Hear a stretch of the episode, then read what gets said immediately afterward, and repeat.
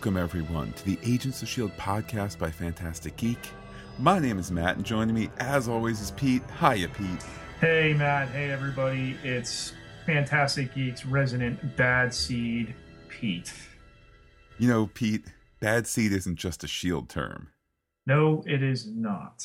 I, I prefer uh, bad influence, perhaps. Maybe that's your undue influence. At any, any rate, today we are here uh, podcasting, analyzing Agents of S.H.I.E.L.D. episode 112 entitled Seeds. And today's episode is brought to you by The Boiler Room. Sounds like a fun place to go.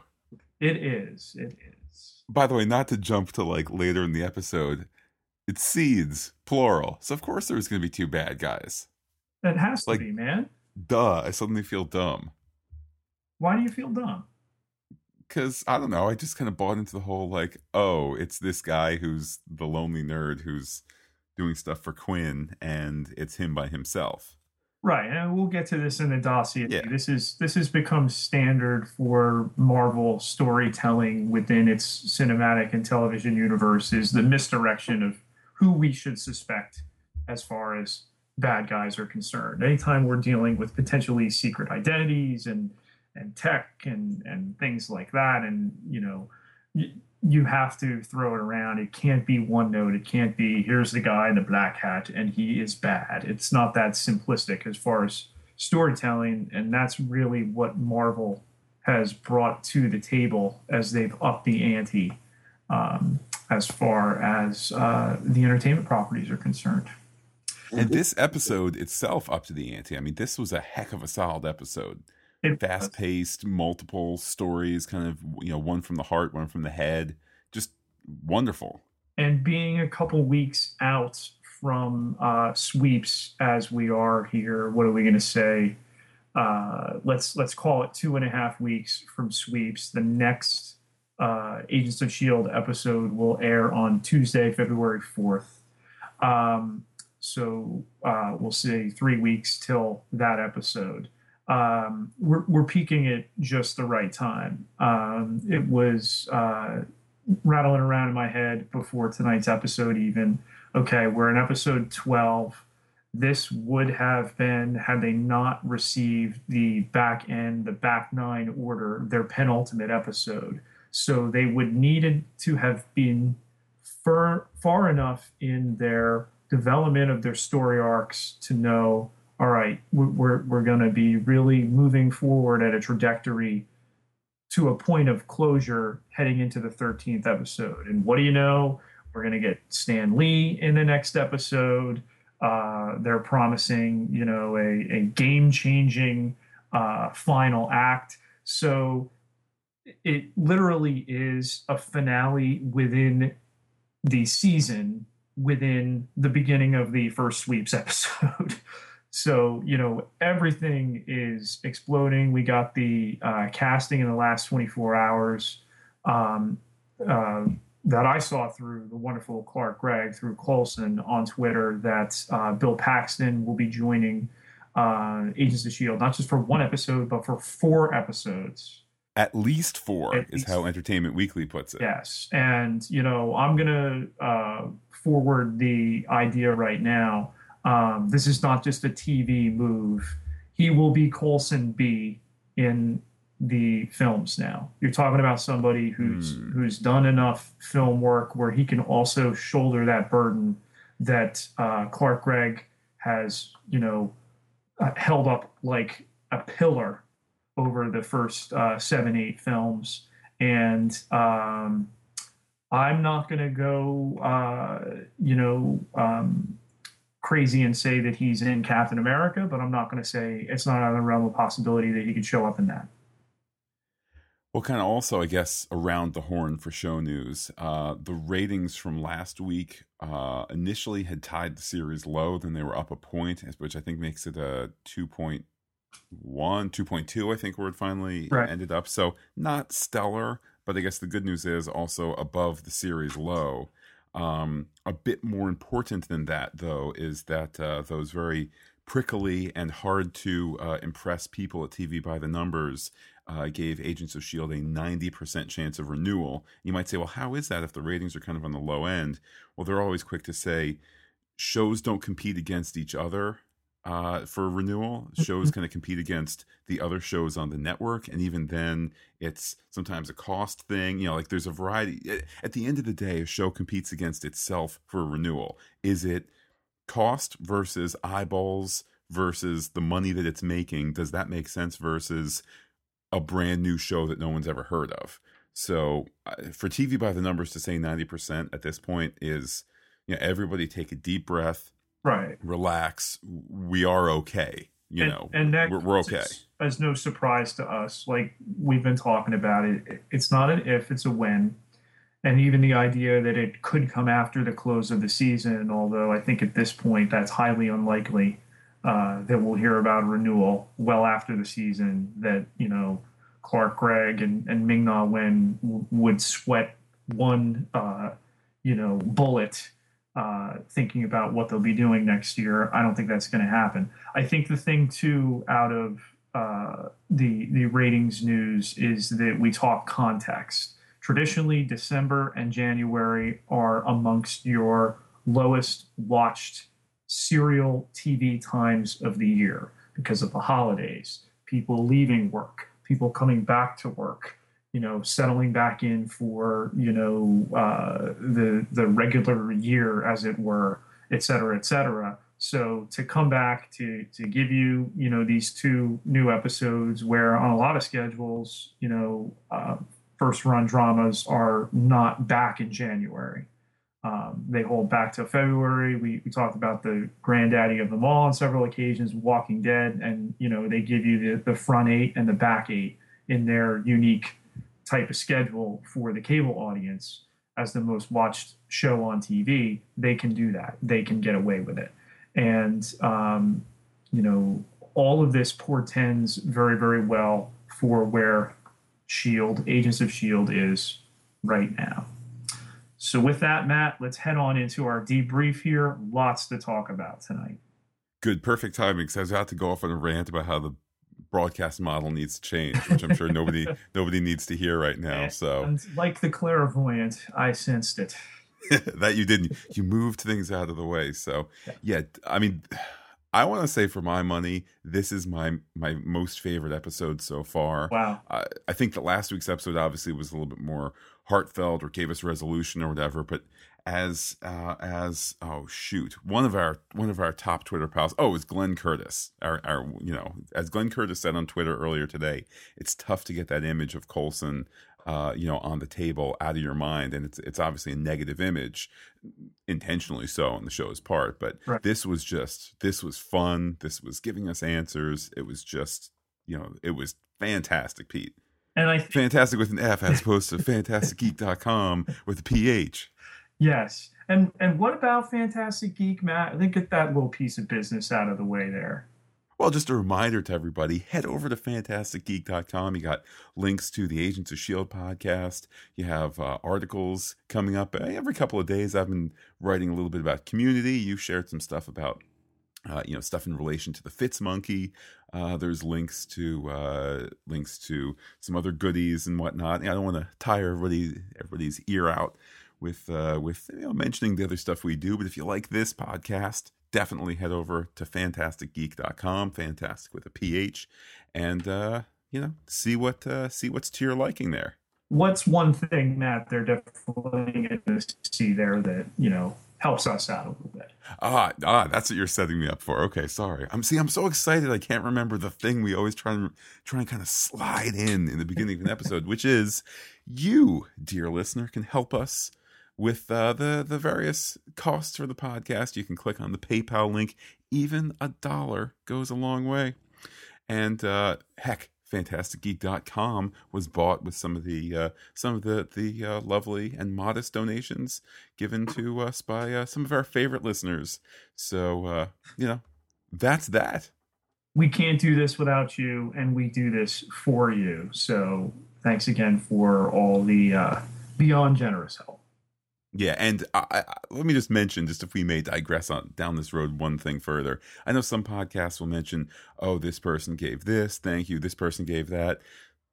the people who get we don't want to turn this into like all right guys just get to the talking about the freaking stuff the the the people who have given they know how appreciative we are we we've done that in private but pete let's bring this back to the public arena let's bring this back to agents of shield let's bring this back to tonight's wonderful episode where do you want to start well you know where they don't skimp matt speaking of donations is in the shield aquatic center there uh, where we had a little uh, shield skinny dipping ready to go down, and great uh, opening tease where uh, ultimately the uh, kid who would turn out to be the bad seed.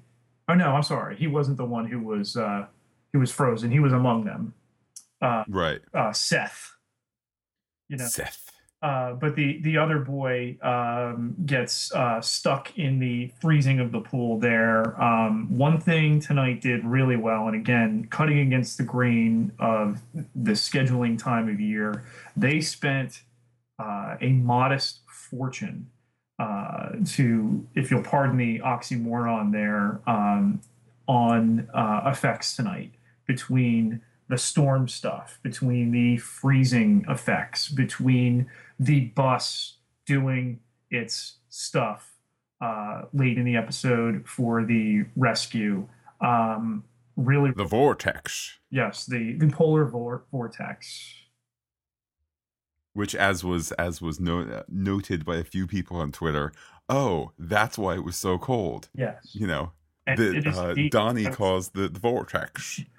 Yes, I mean, listen, when when Marvel has the resources of Disney to uh, draw upon, are we really that surprised when uh, ninety uh, percent of the country was in the throes of, you know, zero degree wind chills as it was uh, last week? I'm certainly not surprised. oh, and coincidentally, uh, Pete, can you name the two states that uh, did not have freezing temperatures in them last week? Uh, well, one is obviously one tropical Hawaii. What's the other one that old Disney dialed up and said, "No, no, no"? Wait, I'm sorry, I didn't hear you.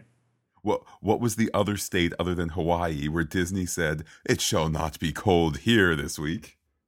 Couldn't tell you. That'd be Florida, Pete. Oh yes, yes. Got to keep the Magic Kingdom nice and warm. Yes, I was going to say though. I know the one was just slightly north of Tahiti there. So.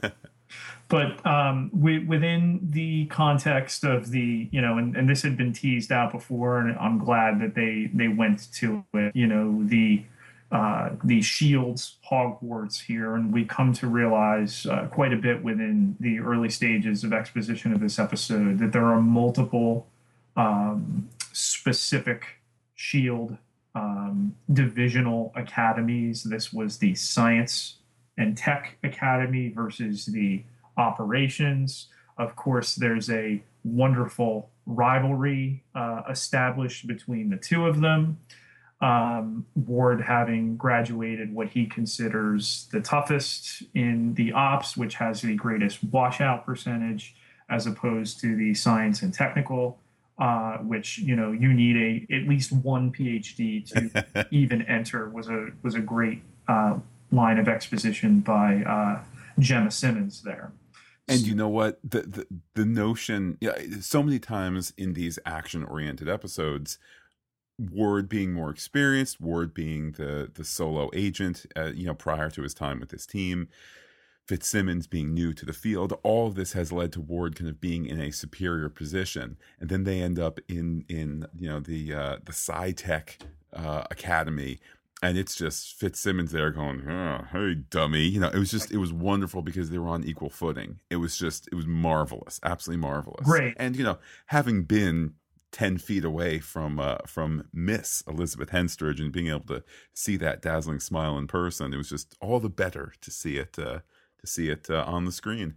And the more time that Fitzsimmons get the, the greater this show becomes. You know, you know you're going to get greatness with Coulson, okay, with Clark Gregg.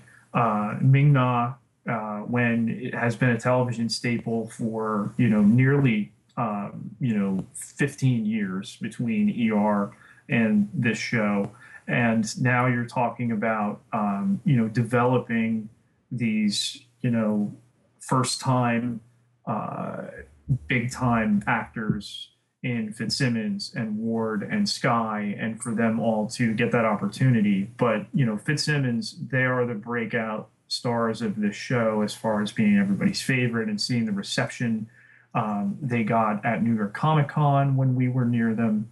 Um, and then in the panel presentation, you know, only underscores, you know, they're, they're writing for these actors at this point. They're not writing for the characters anymore. And that's where I think it really elevates the show. Um, to find out from, uh, I, I, can assume that Agent Weaver is the dean of the Science and Technical Academy here, that Fitzsimmons, uh, having uh, been brought back to consult at the Academy, um, they are the uh, they are the youngest students to have ever graduated this academy. I thought was a was a wonderful detail as well. Okay, um, and the whole idea here that we see the um, the Wall of Valor, uh, Bucky uh, Barnes' name is featured very prominently on that, and of course, you know those in the know will know uh, his name really shouldn't be on there. what? Yes, hashtag spoiler Pete. Uh, that's going to be very much uh, at the forefront of Captain America, the Winter Soldier. And again, what? There is that fantastic, with an F, not with a PH, uh, fantastic synergy between what Marvel is doing in your cinemas and on your TV screen. Yeah, it was a nice, it was a nice little moment for the show to kind of um, you know, acknowledge, well, to acknowledge that. I mean, I think everybody, you know, everybody recognized that it was a nod toward uh, Captain America 2. And uh, as you say, I mean, it, it, it didn't require some sort of, oh, I don't know, massive synergistic moment. It was just enough to say, you know, oh, Bucky Barnes, hey, I've heard that story. And it's, you know, hey, we have too. Hey, there's more to it and it's coming. Right. And the, the thing that this show does so well that I think a lot of uh, TV shows that draw from larger properties um, that have been successful do is that it invites, okay, you can go and run and you can Google Bucky Barnes, or you, you can just let that settle in. It, it's not essential information. But there are going to be people who, who have come to watch this show that don't grip on to uh, the Marvel Cinematic Universe who will as a result of the show. And there's going to be that aha moment on April 4th when, oh my goodness, I saw that. He was on the Wall of Valor, et cetera, et cetera. You know, it, it really one serves the other and vice versa in such a wonderful way right now. Okay. Our B story, we say B as if it's a, you know, a, a lesser uh, idea in this particular episode. But our B story in this episode is Coulson and May on the trail of uh, Skye's parentage. Uh, we have Coulson, who at the beginning of the episode is shown uh, viewing dead photos of himself, which I thought was a phenomenal follow up to the Let Me Die uh, moment uh, in last week's episode with the um, the robot working on his uh, mm. his brain there that was shown again in the um, the previously on segment, and uh, they're trying to track down here um, Avery, okay, who is the husband of the agent who was uh, found with Skye when she was uh, recovered as a little girl. We'll talk much more deeply about that within our level seven segment, but it brings them to Mexico City. Uh, there's some intrigue there. We finally get the sharing of some secrets. You know, love the love the story level and then the figurative level of the dialogue this week. You know, about rooting out these secrets. Um, not just the Skye secrets, some other secrets were unearthed as well. Okay and then the whole thing with uh, you know the the seeds here um, again on that figurative level uh, you know not every seed you're ever going to plant is going to uh, bear fruit or good fruit at that. And you know the, in the biblical sense you know sometimes you spread those seeds and some don't land in a place where they're ever going to grow. And we see these uh, science and technical um, academy students. Some of them are out for scientific means, and some of them are out to make a little moolah on the side. You know, pay off those PhD debts and uh, align themselves with some bad people. Ultimately, uh, winding up in our dossier segment, which we'll look at in a little bit. It's like Zuckerberg was smart enough to go to Harvard and drop out. Uh, uh, Donnie is uh, smart enough to get a PhD, then get accepted into Shield Academy, and then want to drop out by cashing out with uh, Quinn. So uh, it's like two different levels of smarty pants there. Absolutely. Now, correct me if I'm wrong, Matt. I looked briefly back in my notes for that earlier episode. Oh, yes, we have seen Quinn before. He was in. Uh, oh yeah. Episode 103. Um, he was the guy that uh, brought Skye to uh, Malta and they were looking into getting. Um, actually, he is connected with uh, the doctor who was sucked into the gravitonium. So I think that again, it's all connected. Has been the hashtag. You know, we're gonna get graviton. I would say within uh, sweeps, we're we're gonna see him again. Really?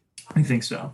I really. I mean, uh, I'm not disagreeing. I'm just thinking the flavor of that episode, which was so kind of like, ooh, they're going to do a comic book origin story. Kind of at the end of it, it was like, um, okay, that wasn't as good as some of the other original stuff. But again, maybe that's just step one, and then step two is better. There's no big, heavy. I mean, listen, Claire, the clairvoyant at this point would seem to be that whether or not he and uh, Graviton are the same person I think remains to be seen. I don't know why you would ascribe, uh, you know, ESP type of powers to somebody who, from comic book lore, has the ability to manipulate gravity. I, I think it's it's too inclusive. I think they definitely should be separate entities, maybe one serving the other or one to usurp the other, however it is we don't have a comic book style bad guy yet at this point, superpowers and all. And I, I think that's where we're going to peak in the in the sweeps portion, the, the February sweeps portion of our schedule here. Well, speaking of which, uh, here's a quick little dip over to Wikipedia for Blizzard parentheses comics. Mm-hmm. Blizzard is the name of several fictional characters uh, published by Marvel Comics. Uh, Let's see. The second Blizzard, Donnie Gill, also appeared as a member of the Thunderbolts, a team of superheroes of reformed supervillains. So this very much was, in retrospect, an episode kind of in the ilk of um, of uh, the Graviton one, where I'm sure people who knew the Donnie Gill connection from the word go immediately were saying, "Oh my goodness, it's Blizzard," and so on and so forth. Right. Um, so kudos to them to kind of making it a slightly less uh, obvious comic book, you know, comic book connection. So, Matt, are you saying that Joss and Jed Whedon and uh, Maurissa Tancharoen have planted seeds that will sprout uh, a little later in the season? What? Well, and then some of the seeds planted at the beginning of the episode came to fruition in this one. Like, you know, not to not to. I don't think this is an earlier or, or something we mentioned later, but I think that we very clearly got this signal that the Skye that you may not have appreciated in the first half of this season that's done with. We're well, done with that story arc. some some of us have appreciated Skye more than others. This is true. This is true. I i well i mean should, should we discuss that now pete? Uh, or should we should we save it for a later segment? Well i mean I, I think what's going on with her would apply a little bit more to level seven Let's save it. Let's save it. Tease. You, you are, after all, the agent weaver of this podcast. Oh, thank you. Thank you. Um, you know, the, the, the, stuff they find out about uh, Skye in this episode from uh, the agent weaver who is uh, still drawing air into his lungs is uh, vital. And, uh, you know, to, to get the nice little nod at the end that Agent L. Weaver winds up on the um, on the Wall of Valor was a, a, a nice coda here, given everything that happened. Um, but Matt, I am done with my debrief. Did you have anything you wanted to uh, potentially add? Uh, I would say that that's just about it for me. I'm I'm staring at these leather bound dossiers here. I want to jump right in. All righty. Well, first up here, let's let's talk about our seeds: good, bad, indifferent. Okay, uh, we're we're treated to uh, Donnie Gill, who of course you've linked up uh, with the character of Blizzard. And at the end of the episode, when we see him, he's running his finger across the glass there, and he now has the ability to manipulate cold air. We have uh, Seth, who uh, I do not have at this point a last name on uh, uh the deceased seed of uh, Seth. So Seth seed maybe seed Seth. I, I don't know. Okay, uh, not gonna not not gonna be in any further episodes. How about that? All right, and then we had another uh, character who I'm not convinced we couldn't see again. Um, Callie Hannigan, the pool playing, tough talking, uh, sandbox, uh, level six sweating, uh, ward talking uh, gal featured there in the boiler room. Yo. One of the games I'm enjoying playing is, ta- you know, and I, I tend to go quite spoiler free, as the listeners know, but you can't escape headlines like Bill Paxton will be in the show. I don't think that's exactly spoilery, um, more kind of casting news. But um, one of the games I'm enjoying playing is the notion that they are adding either in a recurring or a full time nature uh, two characters to the team. Apparently, between now and the end of the you know end of the season, so it's kind of this fun game of ooh, is this going to be, is this going to be it? Is, hey, will it be Donnie? Okay, Donnie's the baddie. Will it be the one that you just mentioned? You know, it, will it be Bill, Bill Paxton? Like, where is this going to come from? Is it going to be some sort of organic thing of, hey, it's, you know, Bill the mechanic who's been around for a couple episodes. Oh, now he's promoted because of X, Y, Z. Um, you know, as I say, it's just a fun little game to play. Definitely, definitely. The thing we come to learn about Donnie who, you know, I, I, love the way they ran the misdirection and the distraction. Um, you know, as as Coulson referred to it with with May talking more than ever uh, on their uh, side adventures, is that we came back to the initial person we might have suspected, at least as far as involvement with the frozen uh, pool uh, stunt there at the beginning come to find out he has trouble communicating with anyone uh, that has an IQ, IQ lower than 170 genius level there. Okay. we know what it's like pete. What's that? We know what that's like. Yes. Um, and uh, uh, sorry i was having trouble communicating with you there for a second. Uh, you, you, know uh, and the, this wonderful if brief um, bond that he forges with uh, Fitz, very similar in nature, both young, both introverts. Okay. And unfortunately, Fitz unwittingly helps this Wunderkind, uh, you know, power his uh, his devices here that he shouldn't be keeping secret. And his big ideas, well, these aren't my big ideas. That he's he's got uh, much bigger goals and aspirations that we've learned there. The connection is made with uh, with Quinn as far as a potential buyer, and Seth is really the point man there. And now, of course, that Seth is out of the picture, um, forget the technology. I think it's going to be Donnie Gill, who is going to be somebody that um, Quinn is going to seek as far as an acquisition it certainly uh, it certainly was a complex episode on the baddie front. Um, no doubt. Dis- despite the fact that, as it has been pretty reliable, here we are at the halfway mark. Um, at eight thirty-five, the grand reveal that you know the quiet kid is the bad guy, um, which so oftentimes seems to be the case that we get. You know, halfway through the episode, they switch from the one direction to the other. Uh, but still, it was an effective um, effective switcheroo. Yes, and I, I think too, Matt, um, it, it could be far more simplistic, and that's where the show would go wrong to to make it the black hat, the bad kid who doesn't belong there, et cetera, et cetera. He wears a hoodie. It, it, exactly. Okay. Maybe even some, you know, feign or forced idea of of school violence that in the year 2014 could certainly be referenced. They don't take the easy bait, and I credit the writers and the producers immensely for not falling victim to that trap here. Instead, this is a sympathetic bad guy who now finds himself forget the intellectual um, powers that he has. He now finds himself with other powers that that's going to be the conflict where the intellect tells him i shouldn't do this. This is dangerous. This is wrong. And where the hubris tells him well forget what i know. Look at what i can do. He is now matt he has become an 084 ooh. By the way, I do have a note here that earlier on in the episode, Fitz says to Donnie, It's not your fault, Donnie. Which after that I wrote, Unless it is. So there is that slight bit of foreshadowing there. I don't think it was enough to really tip the hand.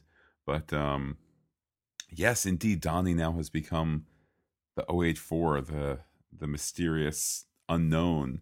And uh, I mean, I, Pete, I think we can we can only uh, assume and agree that he'll be back before the end of the before the end of the season, particularly since we now have the return of Quinn kind of as a you know uh, an anti-Stark, if you will. Right. Uh, Quinn is connected to the uh, to the uh, the clairvoyant hashtag. It's all connected.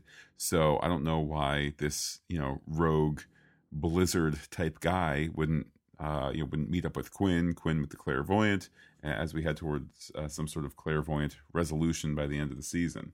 Definitely.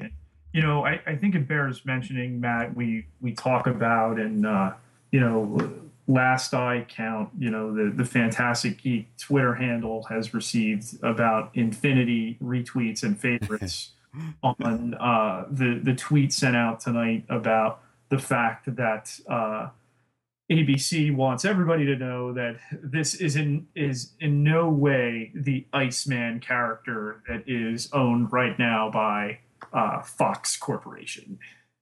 Yeah, and for anybody kind of, for anybody who hears that and goes, but wait, it's a Marvel character. Well, the film rights have been signed away. Uh, you know, were signed away a long time ago to 20th Century Fox for everything in the X Men universe. Um, 20th Century Fox also does Fantastic Four. They have those rights and all the characters connected to that. Uh, then, of course, Spider Man to Sony Pictures. So somebody on Twitter was like, "Oh, it's going to be Iceman," and it's like, "No, it's not going to be Iceman." Oh, I think it's going to be Iceman. It is legally prohibited from being Iceman. Marvel Studios, the company behind this show, does not own the right the the, the te- film and television rights to that character. Period. There would be a lawsuit tomorrow, and Marvel would lose. Right. Um, and when Matt, uh, the great Clark Gregg, takes to Twitter to retweet our tweet of that, you know you are in the right way. My notes here will even reflect that I further referred to before the Blizzard uh, revelation here. Um, you know, talking uh, during the course of our conversation here, I referred to him as Ice Guy or Frost Dude. So you didn't even want to risk perhaps 20th Century Fox suing you for writing down Iceman listen, I, I, I, have been a full time journalist in the past where my notes are not subpoenable. Uh, however, uh, working here, uh, they could be, and fearing the uh, long arm of Fox's uh, lawyers, in no way was I going to put that down in writing, baby. See, you just need to have the space there, so then it's a, a Top Gun reference, you know, ice yes. man. Yes, absolutely. Hope everybody heard that. I just did, which yes, is Tom Cruise yeah, biting. I did in a rather familiar way towards uh, towards Val Kilmer. For sure. With that, Pete, what is next? Let's get into our level seven segment here, and I'm going to start with the talk. Ooh.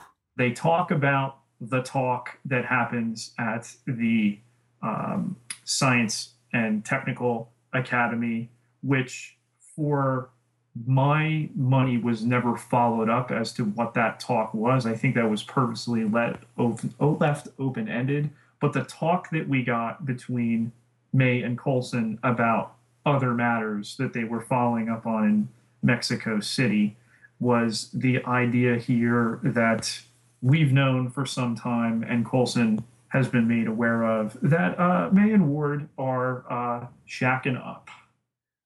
I was a bit surprised, however, uh, appreciative of the fact that May put it so frankly. Well, actually, um, Ward's been putting it, but um, the fact that May stated it to her, to her boss of sorts, to her equal of sorts, to her fellow grown up of sorts, you know, that that this has been going on. Um, what was the line of... too? Because it was just it was a line before they jumped out of Lola to chase Avery down the alley. There, there, there was a line. Oh, Pete, I, I I normally am so chaste on on the various podcasts.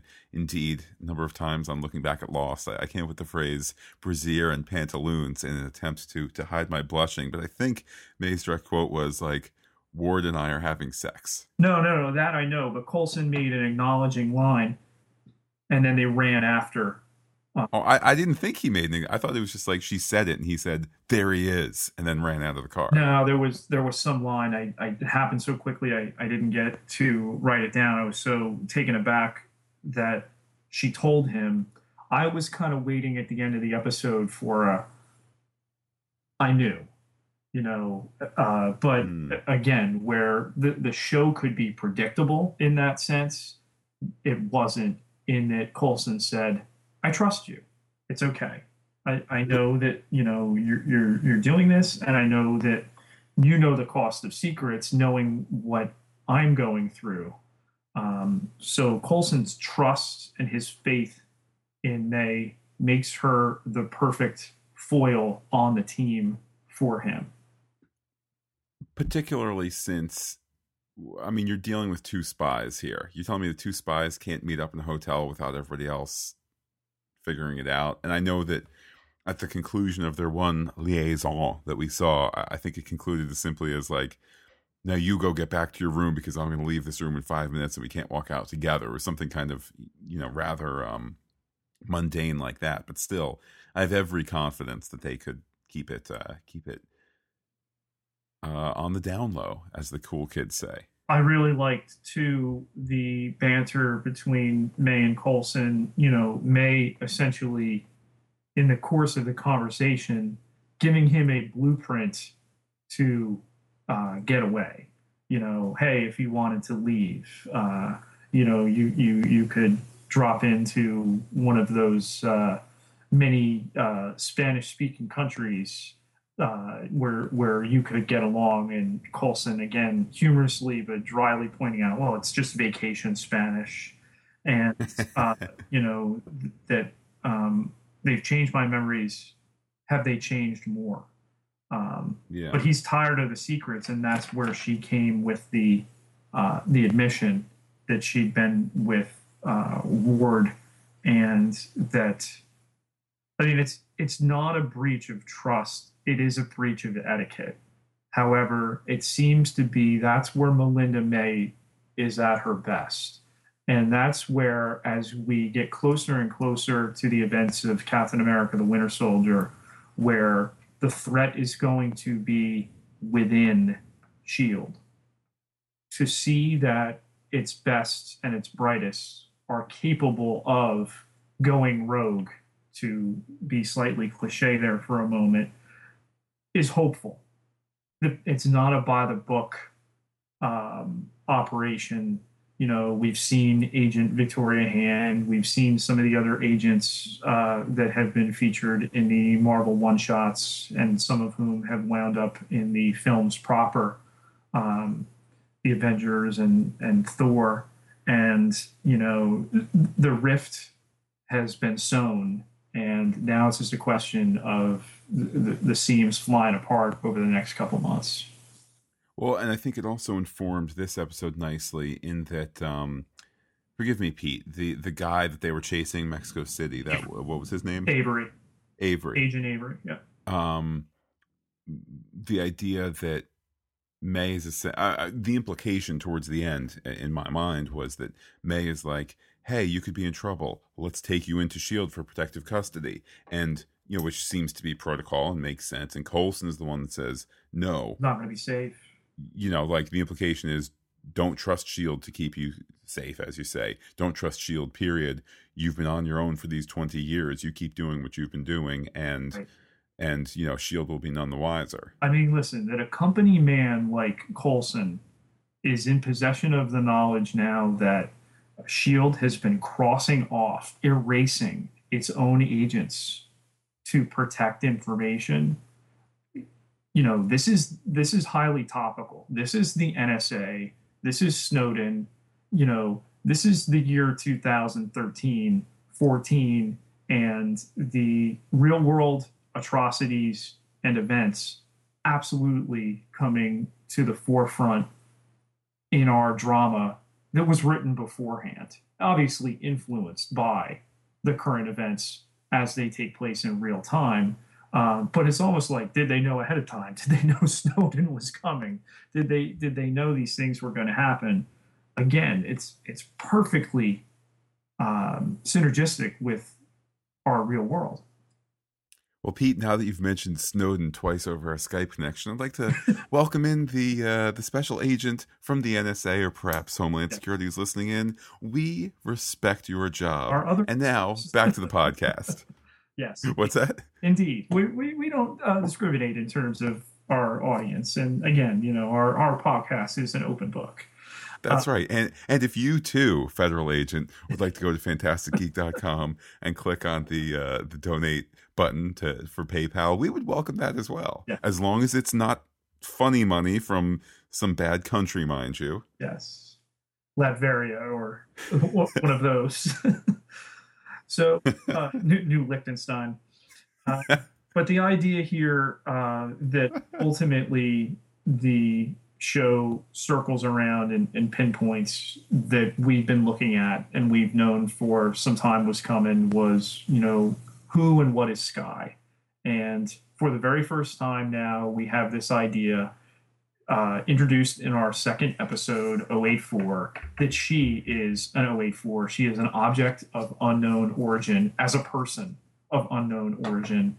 We've been speculating whether Agent May was her mother because of the, you know, vaguely Asian uh, nature of, uh, you know, Skye's ethnicity. Um, I don't think that idea has completely gone away uh, where what Pete, could I could, could I speak to something on that point? Sure, sure. There there was somebody on Twitter who who uh, well, it doesn't matter who it is. There was somebody on Twitter who basically said, "Well, of course May isn't uh, Skye's mother. Skye doesn't look anything like May." I think it is worth pointing out, uh, as indeed I did. I, I initially had gotten the country wrong, but Chloe Bennett, who plays Skye, is herself half Chinese and half Jewish. So she very well could be half Asian because she's half Asian. I would say she doesn't look particularly, you know, striking. I was I was um I was a tad surprised to hear that, but I think it's it's certainly once you kind of know that you go, "Oh, yes, she does kind of have Asian uh and uh, and Caucasian features to her." So yeah. just wanted to point that out for anybody who wasn't uh wasn't well, who maybe didn't quite quite note that in Chloe Bennett's face. Definitely. And you know, despite the fact of being found in, in the Hunan province there of um, China and protected by Agent Linda Avery, uh, who, you know, uh, the other Agent Avery uh, is, is, the husband of and, you know, uh, discovered clutching um, the 084, clutching Skye, the baby girl who was then hidden in the orphanage and moved throughout foster care, resulting in Skye's unique ability to blend in and her extroverted nature and everything there, um, et cetera, et cetera. Uh, the idea that I still think May is in some way involved. And, you know, that is not to be stereotypical and, well, she's Asian and she must be the mom of Skye. I just think. How many Asians could there really be? I believe there's a few billion. But anyway, um, she's, you know, May, May the type of agent, Matt. you know, she does what she wants. She follows her gut. And who's to say that there hasn't that May hasn't had a roll in the hay with an alien nay, and gotten some alien DNA? I'm what sticking by. I, am sticking by what I said that there is not a palpable uh, May Skye connection. Certainly, I don't think that May is Skye's uh, is Skye's mother. What I will tell you about Skye, though, Pete, as I alluded to earlier, was I really felt like um, the Skye, the old Skye, the Skye that we met back in in the pilot. I really, really, really felt like her story ended here tonight. I think that um, Coulson kind of recapping those events, recapping Skye's right. off-screen life. I think that that really was a signal to the audience that last week we got the Coulson payoff. This week it's the end of the Skye that that that many of us, many of those in the audience were not uh, uh, particularly enamored with. Welcome to the second half of the season. I feel like that was kind of the signal there that all right, we've gotten some feedback, we've made some adjustments to the show, which maybe we're going to get made anyway, whatever whatever it is. Boom, you got a Coulson answer. Boom, the who is Skye and what is her thing? We've wrapped that up to a large degree. Obviously, one mystery, one answer now begets another mystery, but really felt like now we're shifting into second gear. Welcome to the second half of the season.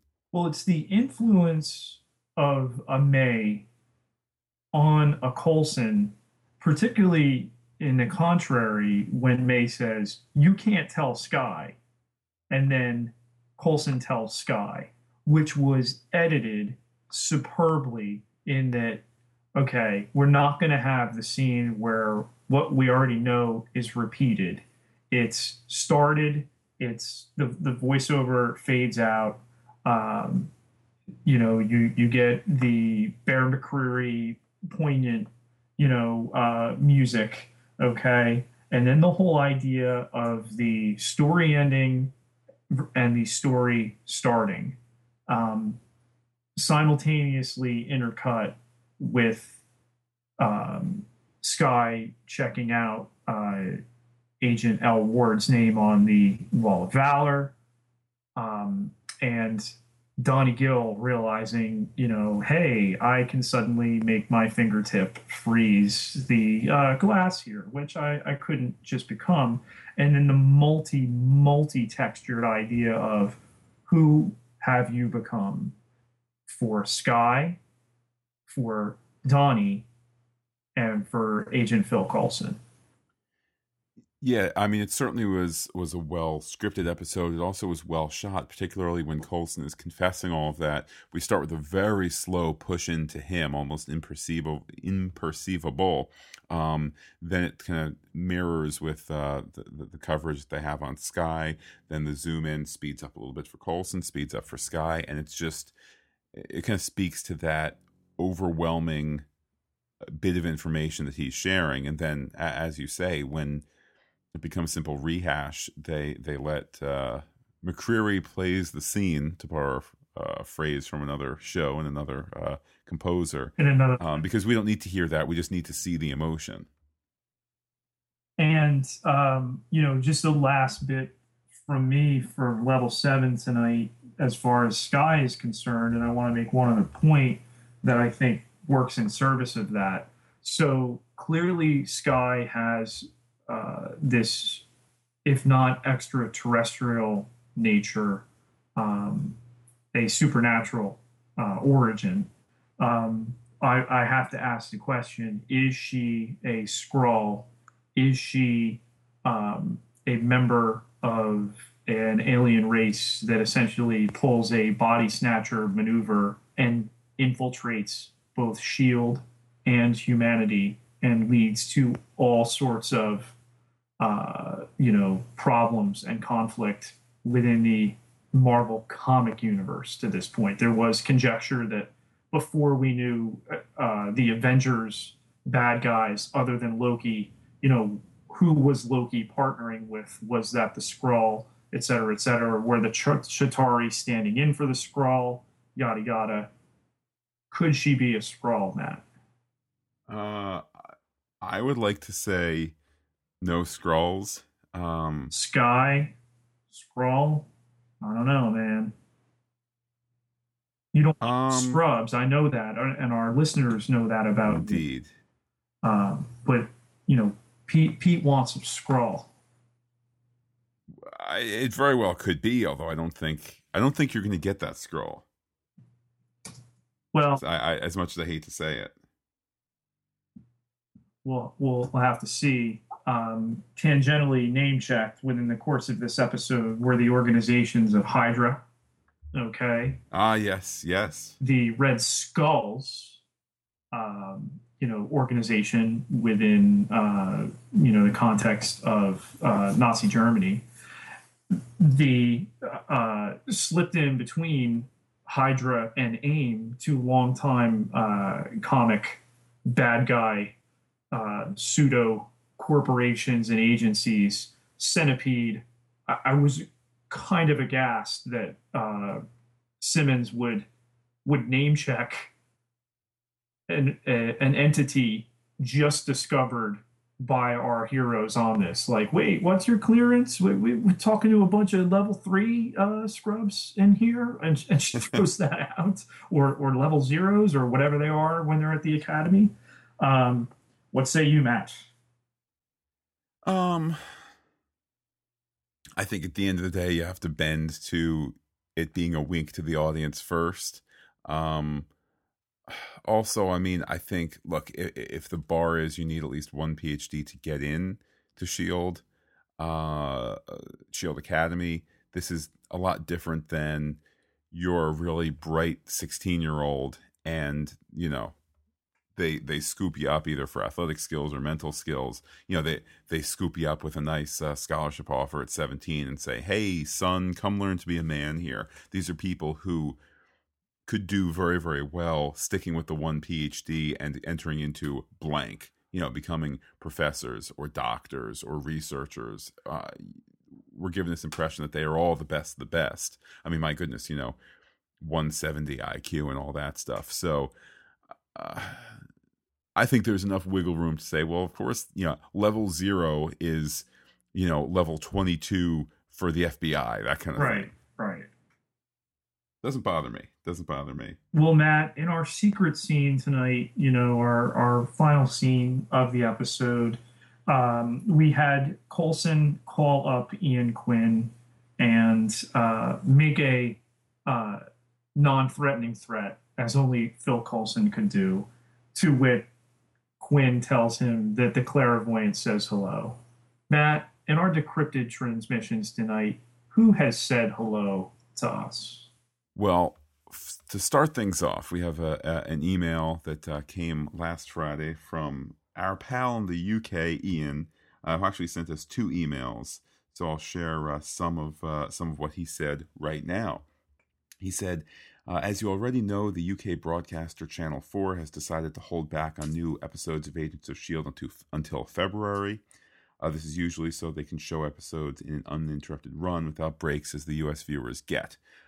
Side note, Pete, uh, given that it, it, it, will only end up being two episodes in January, I don't know that that. I mean, it's. I'm sure he and our other British and Irish listeners uh, would have loved to get these episodes, you know, in the same week. But the fact that it's only two episodes as opposed to four, that's you know a little bit better. Um, I'm in the UK. Uh, as I'm in the UK, that would leave me completely out of the loop. So I decided to drop out of the system and find my own path to the magical place, which I say, uh, well, bravo there.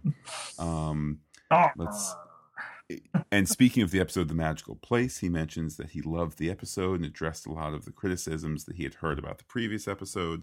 Uh, in a way, uh, in a way, it's a shame that they had to be split, uh, but there were answers and developments aplenty in the episode that certainly kept me happy. Uh, he goes on to say this uh, episode, which I think, you know, again, he's referring to last week's episode, but I think it also applies to this week. Um, put things right back in the Marvel Cinematic Universe. Um, and goes on to say, I have said before that this was the main reason for the show's popularity. and now I realize that the link is also the show's biggest problem. Uh, hmm. What I mean by this is uh, that the casual viewer will expect it to be a new Marvel movie every week, and it simply can't be because of the restrictions of episodic television. Um, I'm okay with this, uh, as I know we will get huge chunks of MCU action and story interspersed um, uh, with, with, the day to day lives of being S.H.I.E.L.D. agents. As long as there's a balanced uh, delivery of story, it's something I look forward to. So, certainly a, uh, a uh, nice little message there. And then he followed up with it uh, a little bit later. He said, hot off the presses, uh, the Twitter presses, Marvel UK literally just tweeted that it will be March when Agents of S.H.I.E.L.D. returns to the UK with no specific date. So that's kind of even more disappointing for uh, our pal Ian in the UK. Uh, Pete, I know we've discussed this a little bit with, with other shows. I know you're not uh, a fan of the Downton Abbey, etc. Um, not or, yet. It's it's something that yeah. you know I'm gonna make some time at some point to to get into that. It's not in my usual genres. Uh, right. You know, and, and, and Matt, you're like three quarters British or, or English or, or whatever that is over there. Anyway. Uh, indeed, there is a cultural connection, but it goes both ways across the Atlantic that some of these shows that we should, in my opinion, be getting day and date, uh, we don't for reasons that make sense to the local, uh, I don't want to say content provider, but the local content purveyor. And you know, I could go, you know, 10, 15 minutes blabbing about that. Bottom line is here you have Ian, who's a fine, upstanding citizen who loves himself his geek TV. He's part of the zeitgeist. He's tweeting about it. He's eh, helping out podcasters like us with their logo and whatnot. And for the guy to keep up in the conversation internationally on the show, he's got to dip into, as he said, the magical place, which, you know, we all know is bending. Yeah bend, bending things so. Which you know all right I, I get the idea that that nobody wins from in that you know the advertisements um, you know may not transfer what, what's done domestically and what's done internationally. And then the idea that you know we're not giving the ratings and everything there. But you know you you open up the uh, pandora's box of you know episodic serial TV and and wanting to see it, and then you know to delay it in other places. I'm I'm not talking about you know when it finds syndication or anything like that, or or when it gets into you know third tier markets. You know, it's amazing that in 2014 TV still works that way. Yeah, and I, when I say day and date, maybe I should should amend that slightly. If it suits a broadcaster because there's some great British show on Tuesday nights to have Shield on on a Friday, as it is in the UK, fine. At least at least make it the same week. Right. Um, I, I admit to you, you know, if it was this issue of, you know, like you need to change the commercials to something locally, so you need to have a little bit of turnaround time to be able to punch those in or whatever. Sure, but the fact that the episode we saw last week isn't going to be seen in the UK until March is just a great way to lose a bunch of British viewers, in my opinion. Could not agree more. And, you know, I, I think, again, in the Netflixing of TV and this idea, and again, in different territories, what they offer is going to be dissimilar as well. You know, borders really shouldn't exist as as far as content is concerned. Yeah, I mean, and you mentioned Netflix when the Marvel shows uh, there. You know, when they get there to Netflix, uh, starting with Daredevil next uh, next year, it's going to be the same day. I mean, I assume they'll start, you know, midnight in California or something like that. Like, you know, probably the U.S. will get a little head start, or it'll be, you know, midnight California time, but internationally, you, you know, so that might be the next day or you know that'll be what eight hours into the day in the morning you know th- that morning in the uk but right. bottom line is when we go to bed when ian goes to bed on that day on the calendar regardless of our uh, of our um you know time zone, we'll be able to watch it within 24 hours of each other and have the conversation online and all that. But speaking of the conversation, Pete, should we keep the Agents of Shield podcast by Fantastic Geek conversation going? Yes. Well, let's see. Johnny R on Twitter, that's Johnny R31S, uh, said, uh, It took a few episodes to get going, but now there's no stopping it. Agents of S.H.I.E.L.D.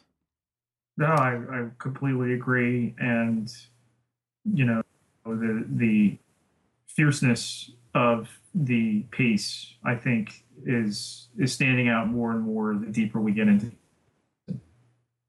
Uh, we also heard from the Biz Arts, that's with a Z, aka Will Bizgrove, on Twitter. He said the Bucky Barnes Wall of Valor reference was a nice touch. I thought. I think we agreed as well. Yes. Um, our Uber brainy pal. I mean, if anybody's going to be the leader with his big brain, it is, of course, Mike Sorensen, Warcry underscore 75 on Twitter. A couple of tweets from him here. First, he says, I have the feeling that Coulson's not going to let that comment that about the sexy times uh, pass so easily. No. Um, indeed, I think that it was it was a passive wall that he put up to say, "I trust you." What does that mean? If May messes this up, then what has she lost? She hasn't been, what are you doing, Mister? It's you just lost my trust, which is huge. For sure. Um, and, um, you know, the, the, that remark again, you know, you can't, despite the fact that I'm DVRing the show as I'm watching it, things are happening so fast to reference the earlier comment there. I, I can't go back and, and listen for one line, unfortunately. And, you know, Matt, you've seen my notes. I've tweeted out pictures of my notes. Um, I take copious notes so that we can refer to this, and and that's just the the scribe in me, and it, it's the one thing I missed tonight, and it's it's killing me as far as what he said. But it was a double entendre as far as acknowledging, you know, May and Ward being together and okay, let's go get this bad guy, or who we assume was a bad guy. I look forward to you tweeting that uh, to update everybody because I I remember that scene differently. Yes. Anyhow, also from Mike Sorensen, he says no one on this show believes in telepathy, telekinesis, etc. But Skye will be revealed as a technopath before the season's end. So his prediction I, there. Again, uh, fairly insightful. Um, you know, I don't have a ton of, um, you know, background information on the Skrull, but you know, could it be possible that they're going to hybrid that idea here and bring in her technical savvy? I mean, look, we we have a freshman drama on CBS that uh, the cancellation there is hoping to eat uh, by the end of April, early May in intelligence, where a guy has a microchip in his brain um, who was last stranded on an island with a bunch of other people. So to think that maybe she can manipulate technology with her mind, that idea is out there creatively. this is true. Uh, didn't he used to be called the Six Million Dollar Man? Anyway, Um, uh, we also had a tweet from uh, Lorianne, that's uh, Sci-Fi Geek NJ. She asks, shouldn't Coulson be on the wall of valor? Which, Pete, I think is actually a good question. I mean, obviously, we didn't get a great look at the wall, but. Um... Also, he wasn't really visible by, you know, what I'm going to refer to as civilians within the, the structure of SHIELD, you know, essentially students. Okay. For all intents and purposes, for most of SHIELD, because remember, you know, Ward, oh, you're level six. Oh, yeah, Coulson died on the mission of uh, the Battle of New York. Welcome to level seven, sucker. And, you know, bunch of level, you know, uh, zero and a half noobs here. Um, they don't know he's he's alive. So why isn't his name on there? Now we know he's not a science and tech guy, is he on the other wall of valor at the other agency? This was not Shield University proper. This was not Mother Shield University. Shield U, this was one of the technical academies. There was a little discussion about that on Twitter, and my understanding was that every every shield installation or every shield academy has the same wall. Certainly, other people on Twitter had the impression that the SciTech people have the SciTech wall, and the Ops people have the Ops wall, and there's probably you know the the super secret wall, so in, yeah. in Fury's office or the something. invisible wall, which doesn't square with Bucky because Bucky isn't a SciTech dude, at least as far as the exposure we've been given there. He would be more. Which all the more reason to support what I think is the proper reading of the situation, which is that it, um, which is that every field location or every certainly every academy has the same wall. So everybody can you know you can be in SciTech or you can be in you know the Milan headquarters and you can say ah yes let's take a moment for the you know the the 96 people who have given their lives to shield you know in, in the service of the greater cause blah blah blah. Well what does a winter soldier need with technology that would freeze you anyway indeed moving on, Pete. Uh, Mike Sorensen again notes something that, that many people on Twitter did. He says, Holy crap, this TV show's production is dedicated. So a little polar vortex humor there. Uh, we also, here we get to this discussion about the, the, ops wall from Jungle Fritz, Jungle underscore Fritz. Um, he says Coulson should be on the ops wall, shouldn't he? And then, um, you know, there was a little bit of back and forth. I stated my point of view, and he uh, he stated his, etc. So I guess no no solid answer there, but I'm sticking to what I say. Yeah, no, I, I agree. Um starting to wrap things up here from Drama Queen Holmes. That's Holmes as in Sherlock. Every episode keeps getting better and better. I never want it to end. And uh, we also hear from Amelia Bates, uh, who says, Uh oh, no good comes from hearing the clairvoyant's name. No, it does not. And lastly, Pete, kind of in a, in a nice circle here, the last comment from our first agent of the week before we announce this week's agent of the week, our pal Michelle, our Alka pal Michelle. Uh, says good episode aside from super special sparkly sugar bunny Skye glarg I, which I'm, I'm still not seeing it i i don't get the Skye hate i think Chloe Bennet has proved herself, um, both theatrically and as far as this character is concerned. Um, she's a major part of this show.